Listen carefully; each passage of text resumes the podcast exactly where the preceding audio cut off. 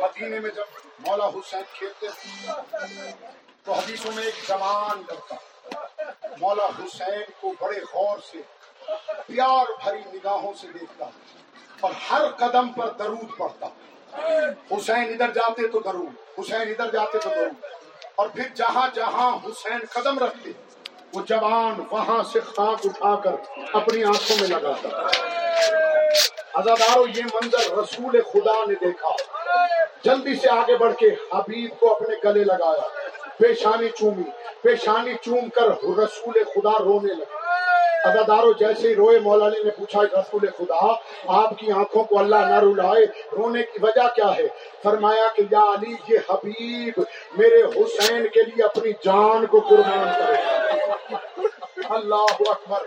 ادادارو وہ وقت آ گیا۔ محرم کی چھ تاریخ ہے۔ میں وہی پڑھوں جو کہ کتابوں کے اندر لکھا ہوا ہے۔ ادادارو، چھ محرم۔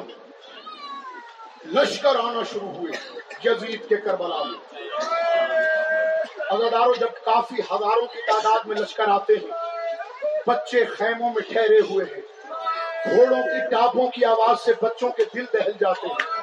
ادادارو ایک مرتبہ میری شہزادی شریکت الحسین، میری عالیہ بیوی مولا حسین کے پاس آئی آ کے سلام کیا، حسین نے جواب دیا احترامن کھڑے ہوئے کہا بہن، کیسے آنا ہوا؟ کہا بھیا، میں چاہتی ہوں کہ دیکھ رہی ہوں کہ آج چھ محرم ہے، لیکن لشکر یزید روزانہ بڑھتا جا رہا ہے۔ یزید کے مددگار تو آ رہے ہیں۔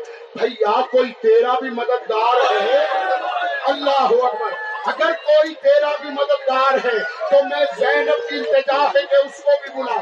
ادادار میرے مولا حسین نے سنا، کاغذ قلم دوات منگایا، میرے مولا نے خط لکھا۔ جناب حبیب ابن مظاہر کو خط کے اوپر میرے مولا نے جملہ لکھا ہے۔ میرے مولا اپنے نام کے ساتھ لکھتے ہیں، حسین ابن فاطمہ۔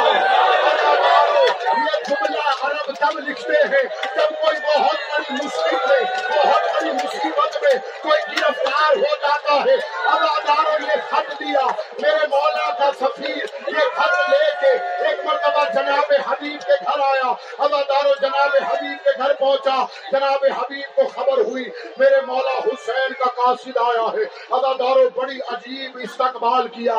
قدموں کو بوسے دیے، اپنی ردا بچھائی۔ ردا بچھا کے جب خط لیا، آنکھوں کو لگایا۔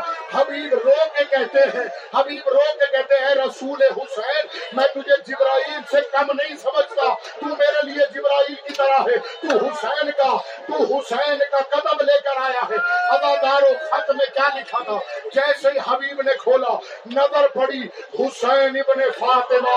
ادادارو کمانے کو اٹھا کر جناب حبیب نے زمین پر پھینکا آواز دے جناب میرا حسین اتنا غریب ہو گیا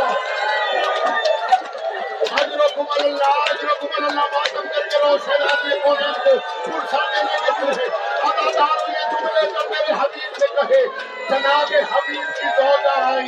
جناب حبیب کی زوجہ کہتی، حبیب، اب کیا ارادہ ہے؟ جناب حبیب کہتے ہیں مولا کی نصرت کے لیے جائیں گے۔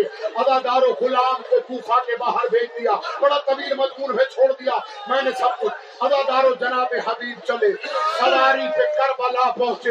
ادادار و جب کربلا پہنچے ہیں، میرے مولا حسین نے استقبال کیا۔ حبیب قدموں پہ گرے۔ حبیب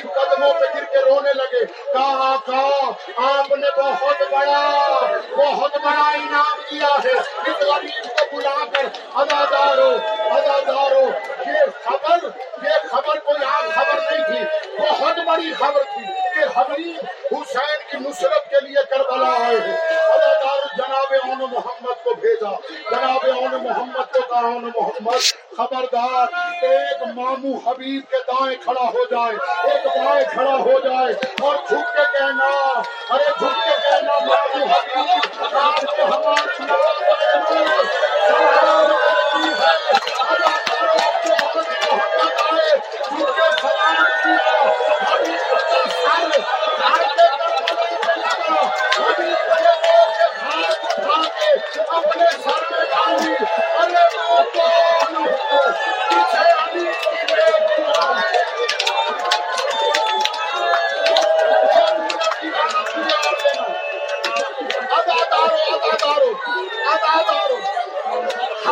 کا وقت آیا۔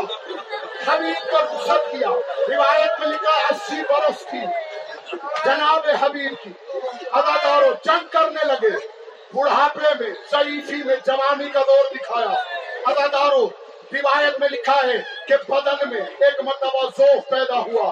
جناب حبیب نے مولا حسین کے خیمے کی طرف دیکھا۔ ایک لئیم نے نیزہ